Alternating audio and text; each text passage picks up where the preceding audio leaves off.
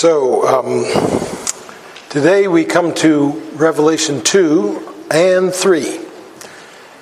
And we're going to cover them both in one sermon. And the reason for this is because in the summer of 2019, just three and a half years ago or so, we uh, went through the seven letters in seven weeks.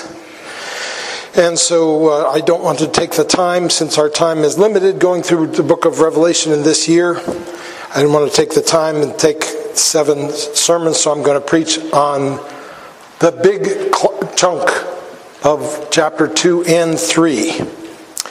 And uh, because this passage is so long and takes up a lot of time just to read it, and because it says so many things, I have a lot more this morning than one sermon can bear. And so, um, I've, instead of abbreviating the notes, I'm just going to end the sermon at a given place in the notes. And, uh, but I want you to know that the notes are there if you would like to read the rest of the sermon or the rest of the notes of the sermon. So now let's read together Revelation 2 and 3.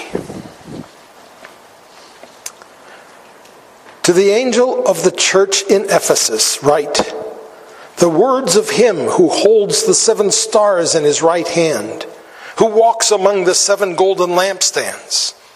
I know your works, your toil, and your patient endurance, and how you cannot bear with those who are evil but have tested those who call themselves apostles and are not, and found them to be false. I know you are patiently enduring, that you are enduring patiently and bearing up for my name's sake, and you have not grown weary. But I have this against you, that you have abandoned the love you had at first. Remember then, therefore, from where you have fallen, repent and do the works you did at first. If not, I will come to you and remove your lampstand from its place unless you repent. Yet this you have you hate the works of the Nicolaitans, which I also hate. He who has an ear, let him hear what the Spirit says to the churches. To the one who conquers, I will grant to eat of the tree of life, which is in the paradise of God. And to the angel of the church in Smyrna, write the words of the first and the last who came, I'm sorry, who died and came to life.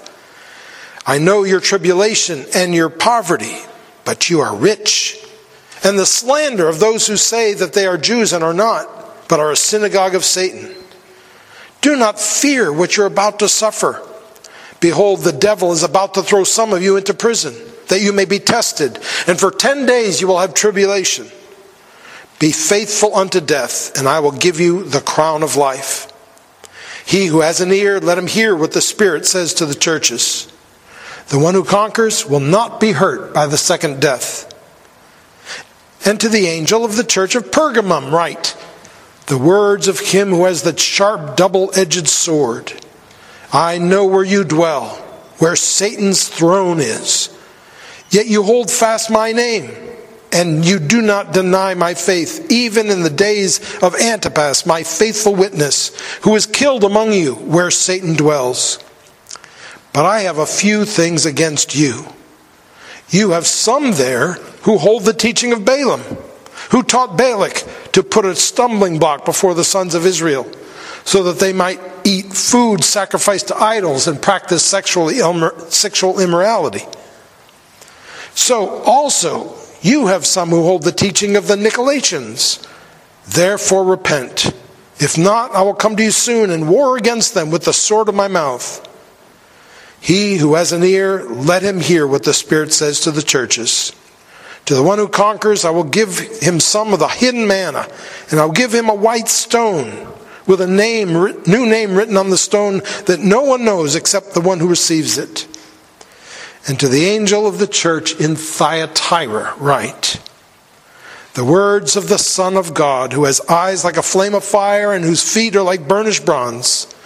I know your works, your love and faith and service and patient endurance, and that your latter works exceed the first.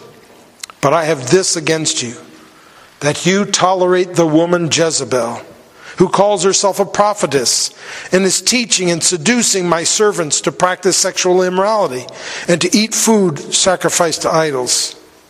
I gave her time to repent, but she refuses to repent of her sexual immorality. Behold, I will throw her into a sick bed, and those who commit adultery with her I will throw into great tribulation, unless they repent of her works. And I will strike her children dead. And all the churches will know that I am he who searches mind and heart, and I will give to each of you according to your works.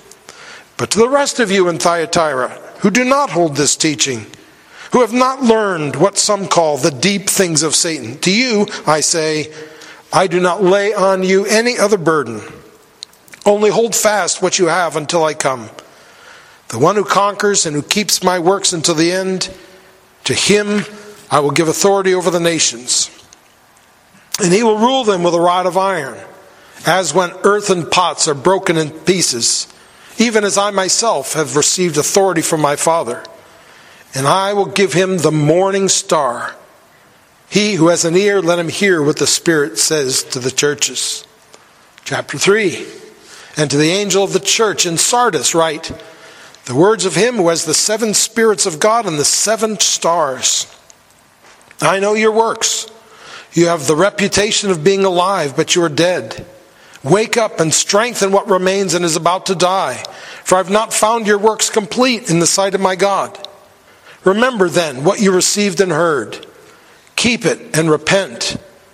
If you will not wake up, I will come like a thief, and you will not know at what hour I will come against you. Yet you have still a few names in Sardis, people who have not soiled their garments, and they will walk with me in white, for they are worthy. The one who conquers will be clothed thus in white garments, and I will never blot his name out of the book of life. I will confess his name before my Father and before his angels. He who has an ear, let him hear what the Spirit says to the churches. And to the angel of the church in Philadelphia, write the words of the Holy One, the true One, who has the key of David, who opens and no one will shut, who shuts and no one opens. I know your works. Behold, I have set before you an open door, which no one is able to shut. I know that you have but little power, and yet you have kept my word and have not denied my name.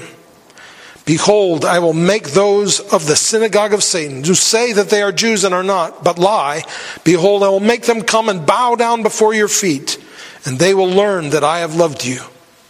Because I have kept my word about, because you have kept your, my word about patient endurance, I will keep you from the hour of trial that is coming on the whole world to try those who dwell on the earth. I am coming soon. Hold fast what you have, so that no one may seize your crown. The one who conquers, I will make him a pillar in the temple of my God. Never shall he go out of it, and I will write on him the name of my God, and the name of the city of my God, the new Jerusalem, which comes down from my God out of heaven, and my own new name he who has an ear, let him hear what the Spirit says to his church, to the churches. And to the church of the, and to the angel of the church in Laodicea. Right. This is the last one. The words of the Amen, the faithful and true witness, the beginning of God's creation. I know your works. You are neither cold nor hot. Would that you were either cold or hot. So because you are lukewarm and neither hot nor cold, I will spit you out of my mouth. For you say, I am rich, I have prospered, and I need nothing. Not realizing that you are wretched, pitiable, poor, blind, and naked. I counsel you to buy from me gold refined by fire, so that you may be rich, and white garments, so that you may clothe yourself, and the shame of your nakedness may not be seen, and salve to anoint your eyes, so that you may see. Those whom I love, I reprove and discipline, so be zealous and repent. Behold, I stand at the door and knock. If anyone hears my voice and opens the door, I will come in to him and eat with him, and he with me. The one who conquers, I will grant him to sit with me on my throne, as I also conquered and sat, with, sat down with my Father on his throne. He who has an ear, let him hear what the Spirit says to the churches. So, uh, this is a chart of the seven letters. It, it contains in fine print all of the, um, the text in chapters 2. Um, so, you can see the, the names of the seven cities and the seven churches to whom the uh, letters are addressed on the top, and the place in uh, Revelation 2 and 3 that they're found. There's there in order. And then on the left, you, you notice that uh, the letters can be divided up in, in uh, ways they have a lot of parallels, a lot of uh, similarities, in a way that, like the, the epistles of Paul, don't have these kind of similarities. Some, some have some similarities, but, but you can't do anything like this in the book of uh, uh, the epistles of Paul. So the first row has the city, the uh, destination of the letter. The second has the name that Jesus gives himself, or the title that he calls himself when, he's, when he is um, addressing these, that particular church. And I want to stop there for a minute because I wanted to point out to you that as we go along on those names that Jesus gives himself, every one of those is derived from the first chapter of Revelation. You know, him who holds the seven stars in his right hand, who walks among the seven lampstands, the words of the first and the last, who died and came to life the words of him who has the sharp two edged sword. So these are references back to chapter 1, all of them until you get to Philadelphia, the sixth letter. And there it says, the words of the Holy One, the true one, who has the key of David, who opens and no one will shut, who shuts and no one will open. Now, uh, this is significant because this is different than what is given in chapter 1. The only thing that uh, is similar is that there's a reference to the one who has the keys of Hades and death, keys of death and Hades. But nothing about the key of David, nothing about opening and shutting, anything like that. So, uh, what is going on? Well, uh, I there's basically a sermon's worth of material for you in the notes, in the addendum to the notes that goes through that and why and what he's doing, you know, and uh, and so read that later. But we won't have time to go into that kind of thing now because we're talking about this from a bird's eye view. Okay, so the third column I entitled I, sorry, not column, the third row I entitled I know. Because at the beginning of each letter, Jesus says, I know. I know you, about your works. I know what you're going through. I know where you live. I know what's going on with you. And this is one of the strong themes of these letters that Jesus knows what's happening in his churches. And he doesn't just know individuals, he knows churches. He knows what they're going through, He knows what they're dealing with. He reminds us in every letter seven times that he knows. And actually, there's a couple of other references to the fact that he knows in other parts of each letter. And he doesn't just see on the outside like we see each other, he sees into the heart. You have a reputation of being alive, he says to Sardis in 3 1, but you are dead. I know what's going on inside your heart. Everybody else thinks that you're fine on the outside, but I know what's going on the inside, and it's dead. So, not only does he know things about his churches, but he also has something to say to his churches. Now, the seven letters begin very similarly, and they end very similarly. But the heart of the message that Jesus has for each church is very different. And this we see that the churches are in different, very different situations. Some are in pretty good shape, others are hanging over a cliff by a thread. Two are told that if they don't repent, he's going to come against them, perhaps remove their lampstand. Two are commended without any rebuke at all and four are mixed. they're commended for some things and rebuked for others. So we see the variety that there is about how the churches are doing. And so Jesus deals with them in different ways. He is not a cookie cutter Savior who just runs everyone through the same process. He has a custom designed curriculum and training process that he puts each of his churches through and each of his people through. But there's another way that the, these letters are similar to one another. When each church is corrected by Jesus for some failing, the solution he offers is always the same repent. It is mentioned eight times in seven letters. Every time Jesus corrects one of his churches, he follows that up by calling them to repent. This is so important because you see, it's not enough to just change, to just reform. You can reform by yourself, or at least try to. Repent is a relational act.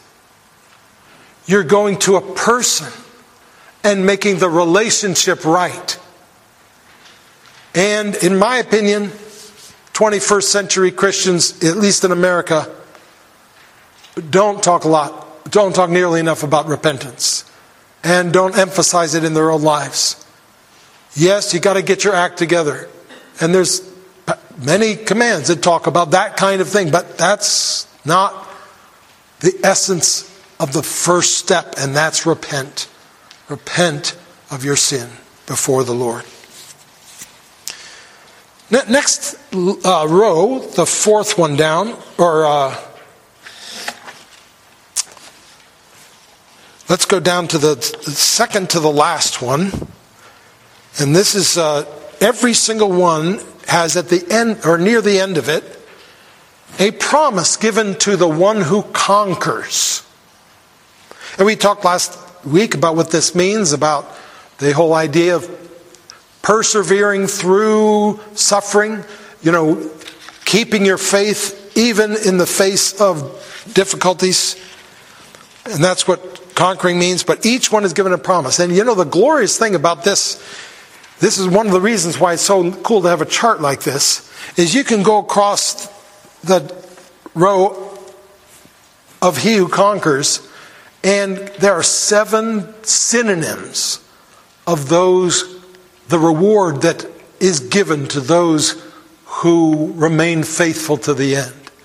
It's very encouraging and very beautiful, and some of it's very mysterious. Then look at the last uh, the very bottom row, they all end with exact, they, it's not always the same order, but they all say near the very end, He who has an ear, let him hear what the Spirit says to his churches. And, uh, you know, implying that not everyone is given the gift of what, of being able to hear what Jesus is saying here. But if you're given this gift, don't let it go to waste. Realize that it's a precious treasure to be given the ability to hear, and don't just put it in your closet and forget about it. So many times, Christians are struggling with something like fear or, or anger or lust, and it's because they don't have. They, it's not because they don't have eyes to see, it's because they're not looking. They, the answers are in God's Word, but they're not looking. They have eyes to see, but they're not paying attention. And Jesus calls us, He who has ears to hear, or he, he who has eyes to see, let him see. And um, somewhere in the Bible, God speaks to the very struggle that you're having, no matter what it is. And you need to find it so you can so you can benefit from it. Okay, now, so that's the chart. And, and now I'd like to go through a few, you know, basic big things that we see as we look at these letters as a whole. The first one is it is a great reminder of where we are today and where we're going to be tomorrow. Um, the church in this age is very different than the church in the age to come. We have seen from reading, you know, even in our uh, studies as a church, we've seen going through the book of Acts, we've seen going through Corinthians, we've seen going through James, we've seen going through Galatians, that the churches right now, at least in the middle of the first century, were filled with problems and struggles. And now we come to these seven letters, and this pattern continues, doesn't it? The church of Ephesus has abandoned their first love of Christ.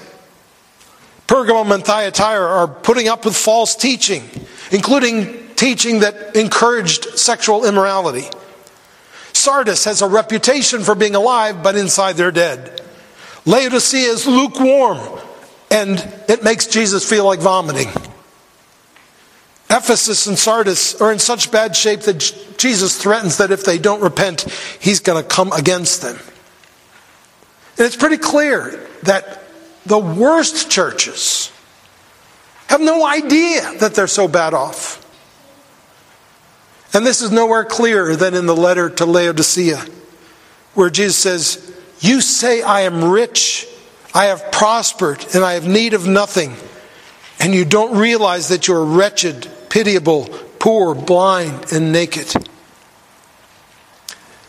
And so not only are there big problems, but so often there's blindness to those problems. And this is the way it's been down through the ages of the church. And today is no different. The church is a mixed bag. This is who we are. We are sinners, and therefore the church is racked with problems and weaknesses. And it's been that way since the first epistles. We don't just know this by experience, we know this from the Bible. You know, there are people who say, oh, we should go back to the way things were in the first century. Well, I don't think they've read the New Testament. The New Testament is filled with churches with problems. But here's the beautiful thing about the book of Revelation it starts with the church of now, the church of this age, and all of its messiness. But it doesn't end there. It ends with the church as it will be when Christ returns and cleans up all the mess. Hear this from Revelation 21, this description of the church in glory. One of the seven angels said, Come, I will show you the bride, the wife of the Lamb. And he carried me away in the Spirit to a great high mountain and showed me the holy city, Jerusalem, coming down out of heaven from God, having the glory of God its radiance like a rare, a most rare jewel, like jasper, clear as crystal. I saw no temple in the city, for its temple is the Lord God the Almighty and the Lamb. The city has no need of sun or moon to shine on it, for the glory of the Lord gives its light, gives it light, and its lamp is the Lamb. And there'll be no night there the kings of the earth will bring into it the glory and honor of the nations, but nothing unclean will ever come into it, nor anyone who does what is detestable or false, but only those who are written in the Lamb's book of life. That's a very different picture than what we get in these seven letters. And that's on purpose. The book of Revelation tells us where we are, and it also tells us where we're going. And when we read these seven letters, eh, we feel the discouragement of the now. But we have to put an ointment, a healing ointment, on our discouragement by looking to see where we're going. Two and three are the church in the present. 21 is the church on the last day. We believe in the church for two reasons. Number one, it has a glorious future. That's why we invest in it. One day its stock is going to soar to unimaginable heights. The church will not always be where it is now. In spite of its present troubles and failures, the church has a glorious destiny. One day it will be united and spotless and glorious, sinless and beautiful beyond imagination. That's where this train that we call the church is going. And that's why I'm not getting off this train. The second reason that we believe in the church leads us to our next point. We see in these letters that Jesus is invested in his churches. Think about the significance of these words of Jesus in these epistles. Here he came to earth, he spends three years training 12 disciples. Then he dies on the cross, is raised from the dead, 40 days more with his disciples, 10 days after he ascends, and then Pentecost comes and the Holy Spirit's poured out. And now here we are reading these seven, year, seven letters that were written 60 plus years later. Jesus dictating them to these church, to be written for these churches. During those 60 plus years, the apostles have labored by the power of the Spirit to plant churches all over the Roman world, to make foundational decisions for the church, to write the New Testament. And through this time, Jesus is still speaking, though mainly through the apostles. But gradually the apostles die off. But then, right before the last apostle dies off, right before the capstone of the New Testament is put in place, Jesus speaks directly and personally, one final time, to seven churches in Asia Minor. It had now been 40 years since the Apostle Paul had brought the gospel to this area of Asia Minor. There are now multiple churches in the area. After Paul's second letter to Timothy, the New Testament gives us no more information about how any of the churches were doing for the next 30 years or so. But now, these seven letters are the last indication we have about the kinds of things that the church was struggling with and the ways it was succeeding at the end of the first century. Now, a lot has happened from the time that Jesus walked on the earth to the time that John penned these words, especially to the Jewish people. We saw the Judaizer controversy trouble the church and require the Council of Jerusalem in Acts 15. All the apostles have died. They're all been, by at least tradition tells us, they're all martyred for their testimony about Christ. Many Christians have died in similar ways. The whole New Testament was written, with the exception of this book of Revelation. The city of Jerusalem in 70 AD has been ruined and destroyed, and many Jews have been massacred by the Romans. Remember Moses when he was tending his sheep in Midian and uh, God appeared to him? Remember how Moses was, you know, just going along on a normal day, thinking about his sheep and trying to find place for them to graze, counting them, making sure he hasn't lost any, making sure he stays hydrated. But what was God thinking about? When God met with Moses that day, God was thinking about his people in Egypt. I have heard the cries of my people in Egypt.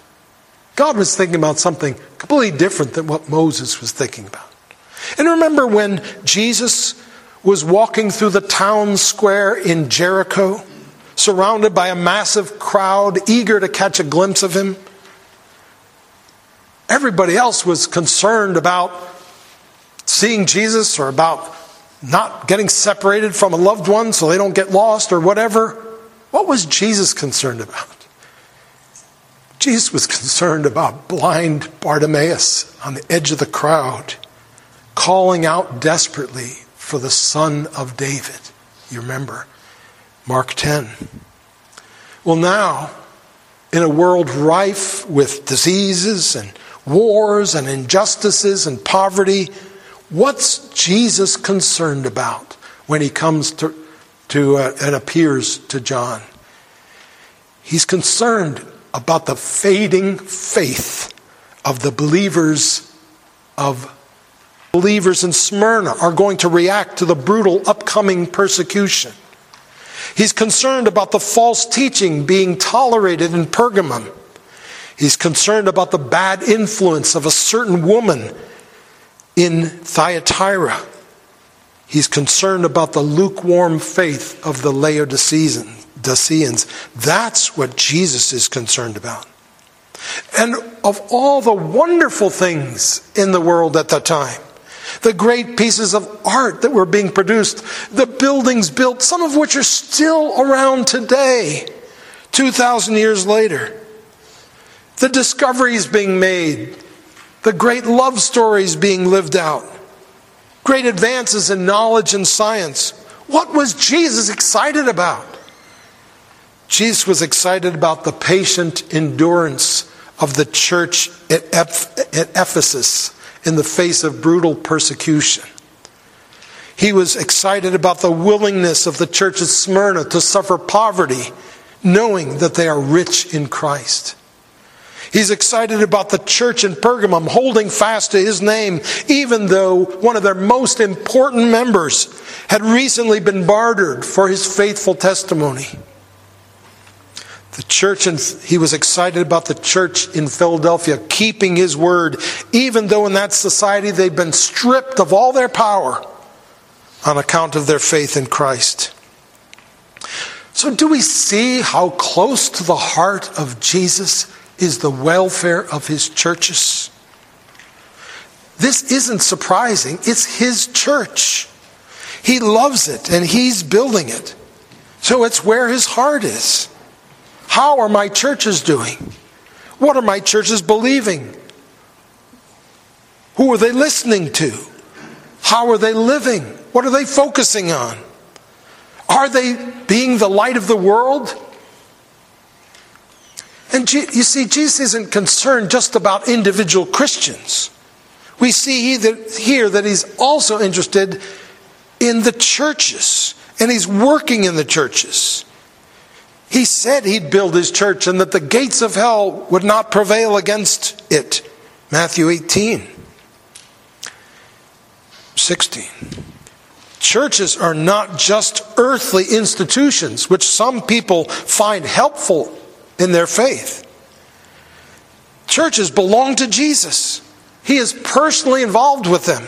Jesus doesn't just have a personal relationship with individuals, he has a personal relationship with, church, with each church. And he's communicating with them, affirming them, correcting them, assisting them, listening to them, and longing that they would listen to him. We saw that it seems to say that each church has a guardian angel in Revelation 120. I believe that churches, local earthly churches, are known and talked about in heavenly places. And if heaven cares about them, and if Jesus cares about them, we should care about them too. Whatever church a believer is part of, that church influences them. And it also influences others. And the healthier the church is, the better off we all are. So all of us should have a zeal for the wellness of the Lord's churches. How can a person love Jesus and not love the one that Jesus says is my bride? And today, when so many are giving up on the church, there's no better justification for doing so than there was in the first century. Jesus had, hadn't given up on the church at the end of the first century, and he hasn't given up on it now. And neither should we, in spite of all of its failures.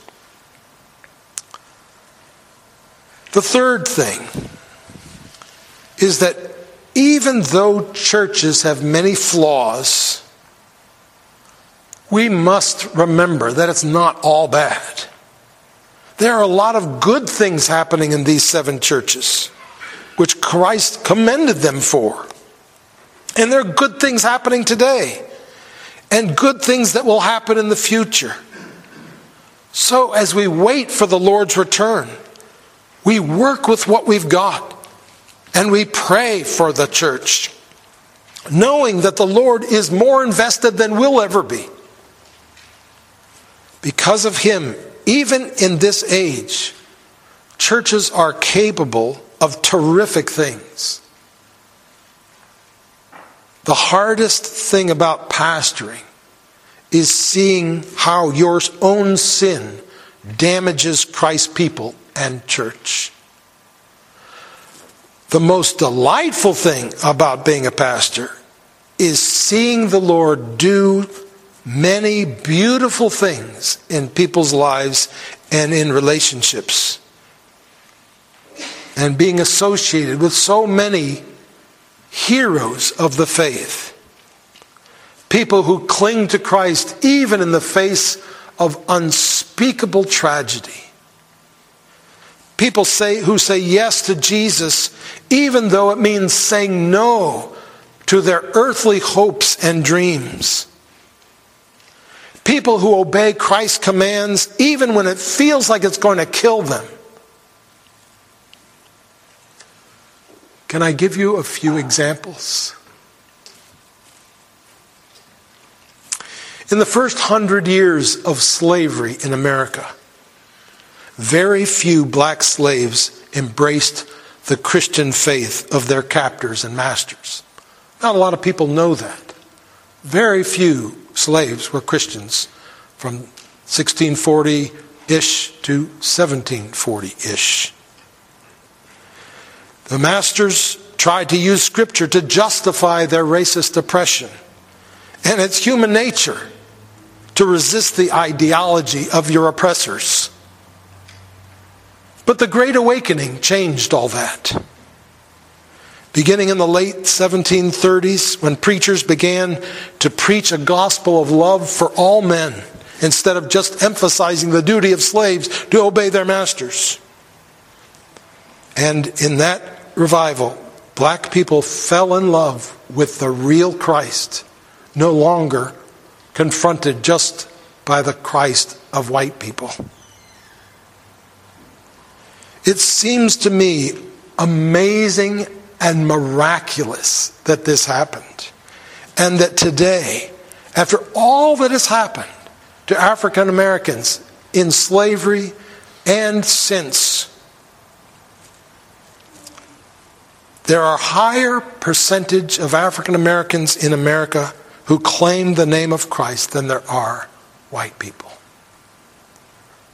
I think that's beautiful It just means that God really got a hold of them.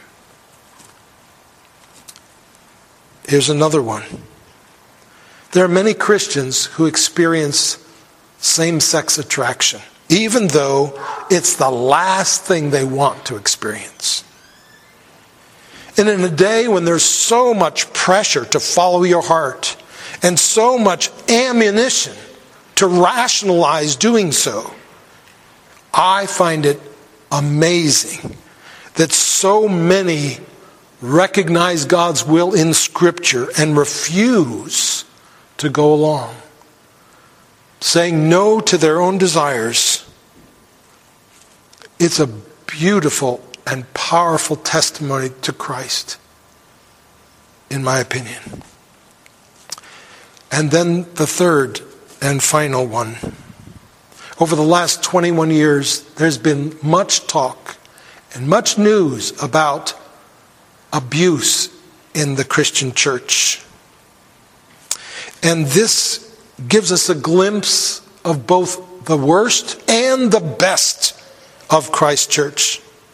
The worst, of course, is those who shame Christ by using his name and his church to exploit and destroy for their own pleasure. Or who protect those who do. But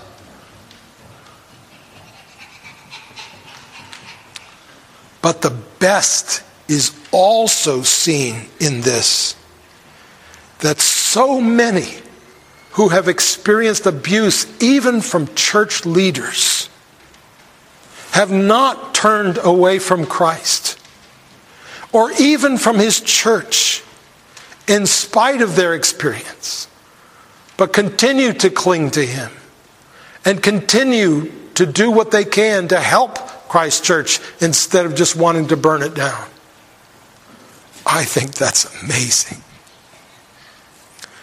The world is not worthy of people like this. And this kind of stuff doesn't happen by itself. This is God at work among his people. And I've lived long enough in the church, over 50 years now, to have had the privilege of witnessing so much beauty and so much sacrifice and so much love and so much courage. And it is a great privilege to know and to worship alongside of those for whom to live is Christ. So I will end there. But again, there's more if you would like to read the notes which are on the website.